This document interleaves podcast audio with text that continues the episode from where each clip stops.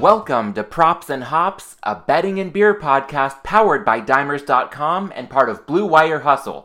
I'm your host, Matt Landis, and let's get right to it. NFL Week 8 bets curated from a dream team of football handicappers, plus some original analysis. 60% of the time, it works every time.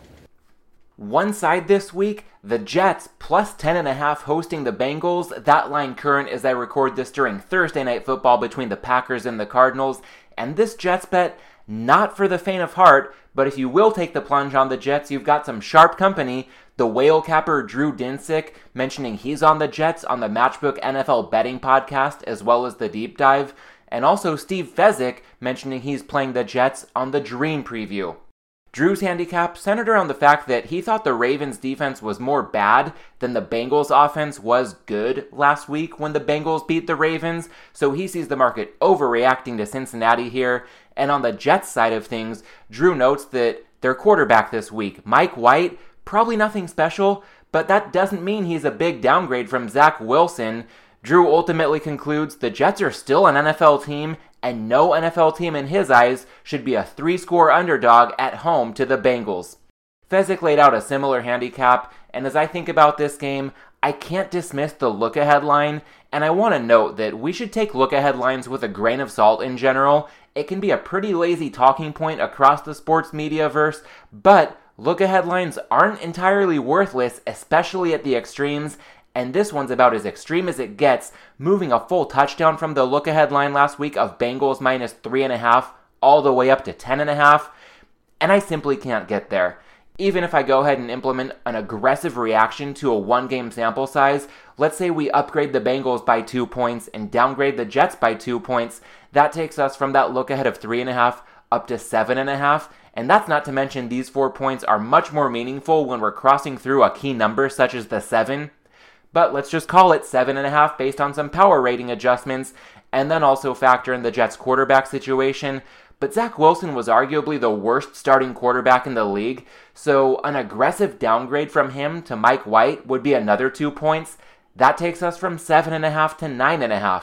I still can't get to 10 here, even if I'm trying to be as optimistic as can be on the Bengals and as pessimistic as can be on the Jets. And as the saying goes, betting the NFL boils down to numbers, not teams. And that has me on the ugly underdog in this one, the Jets catching 10.5 points. One total to get to this week as well Tennessee, Indianapolis over 51.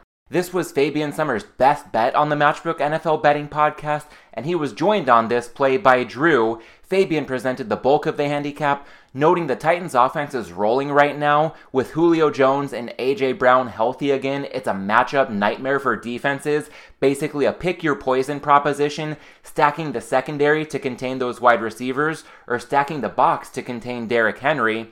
And beyond the players, when it comes to the Titans scheme, new offensive coordinator Todd Downing has been calling play action the last three weeks at a much higher rate after largely disregarding it for the first month of the season. And that's been working wonders for Ryan Tannehill, who's averaging 11 yards per attempt the last three weeks off of play action. In terms of the defense the Titans will be going up against, that Colts defense not positioned to put up too much resistance against a good offense like this. In fact, when these teams first matched up in Tennessee, the Titans committed three turnovers in Colts territory. They didn't have Julio Jones or A.J. Brown for most of the game, and they still scored 25 points.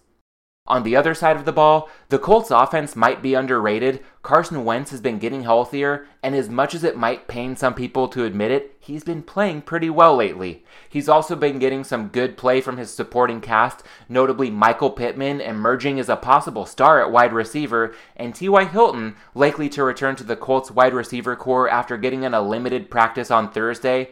And in the backfield, Jonathan Taylor's been on a roll, so Derrick Henry, not the only standout running back in this matchup. And on the offensive line for the Colts, right tackle Braden Smith, a pleasant surprise getting in a full practice on Thursday, so he's looking like a go for this one as well. And similar to the Titans, from a schematic standpoint with the Colts, they've been using more play action the last three weeks than they did through the season's first four weeks. In fact, over the past three weeks, the Colts have used play action even more than the Titans, and that could work out very well for them against a Titans defense that saw an outlier performance last week, holding the Chiefs to just three points. That Tennessee secondary still in shambles, and Frank Reich should be poised to attack it with his offense, especially going up against a Tennessee front seven struggling to pressure the quarterback. The outright winner of this game's looking like a coin toss, but either way, it looks like we have the makings of a potential shootout in a pivotal AFC South showdown. And speaking of that Titans Colts game, Tennessee looks like a good teaser candidate, but no good pairing partners for them on this week's board, so we'll move right along to the props. Got a couple of them to break down this week. First up, Justin Herbert over 291 and a half passing yards for the Chargers hosting the Patriots. The Hitman hinted at this play on the Hot Read Hits podcast, and a big part of the handicap is the Chargers coming into this one off their bye. And Brandon Staley's been talking about self evaluation as the first year head coach for the Chargers. On offense, Staley's been suggesting they need to be more aggressive on early downs. Translation, not waiting until third and fourth down to let Herbert do what he does best. There is a potential fly in the ointment here. Austin Ekeler, a surprise DNP on Thursday, so his status is in doubt for this game. But even if the Chargers lose a security blanket out of the backfield, they're getting a return to full strength from Mike Williams, and that adds a nice home run threat to the passing game. So I consider this prop good up to 299.5 yards.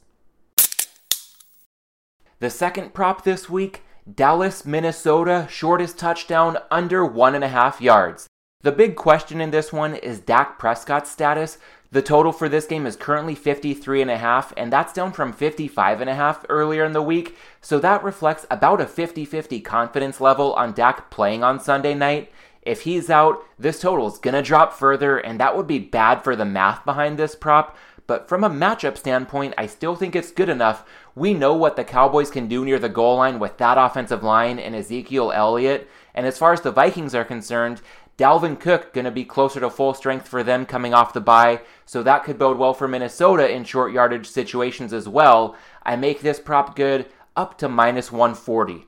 That does it for the Week 8 card. Let's get into a rapid fire recap of this week's bets. I'm shocked, shocked to find that gambling is going on in here. Just a four pack of picks this week, but our biggest edges betters is the option to pick our spots, so we've got to work with what the betting board gives us, going with one side, the Jets plus 10.5 hosting Cincinnati, one total, Tennessee, Indianapolis over 51, and two props, Justin Herbert over 291.5 passing yards, and Dallas, Minnesota shortest touchdown under one and a half yards.